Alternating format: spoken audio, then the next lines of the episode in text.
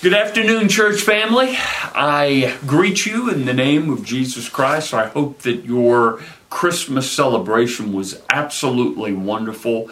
Uh, the title for this Wednesday's uh, reflection uh, is We Cannot Outgive God. And we'll be going to the book of Leviticus to uh, know more about this. Uh, let me open up with a word of prayer.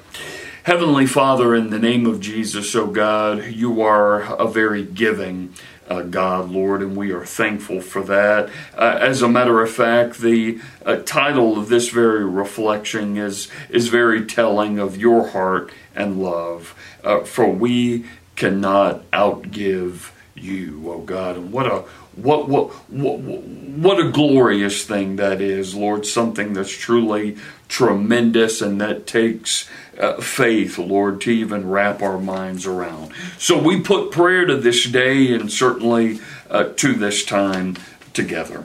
And we ask this always in Jesus' holy and blessed name. Amen. So, church, I am turning to uh, the book of Leviticus, the 27th chapter, verse 30. And it reads this All tenth part gifts from the land, whether of seed from the ground or fruit from the trees, belong to the Lord. They are holy to the Lord. And this is the word of the Lord. Thanks be to God. Had some papers fall out of the word there. I will pick those up in just a minute. But, church, let me uh, offer this reflection here. We are to be stewards, church, of our money. When it is invested and shared for the glory of God, our gifts, it can be a boon and a blessing. The reflection reads I know a businessman in Detroit, Michigan, who made a promise to God that he would tithe his entire income to the work of the Lord. He said his business had tripled and that God had more than fulfilled his end of the bargain. Some time ago, I heard a laborer in the San Joaquin Valley of California who said that he and his wife agreed to give one tenth of their income to the Lord. At the time they made their decision, he was able to get work only about seven months of the year. Now, he says, he has steady work and is earning nearly twice what he had what he uh, was before.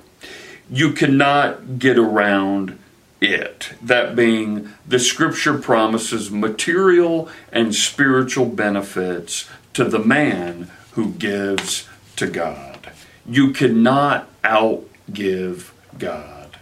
The reflection ends by saying, I challenge you to try it and to see. You cannot outgive God. What a glorious thing.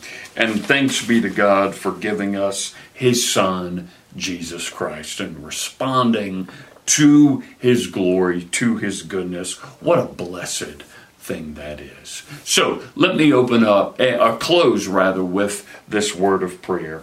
Heavenly Father, in the name of Jesus, Lord, we give unto you, Lord, our praise, the glory, the honor, Lord, and our monetary givings, Lord, because we do it because you have given so much to us. We cannot outgive you, Lord, and I hope that we always know that, but that when we give, it can be not a burden, Lord, but a blessing, always giving to you, the God of glory, the God of grace, the God of Jesus Christ. What a blessing that is. We ask this in Jesus' holy name.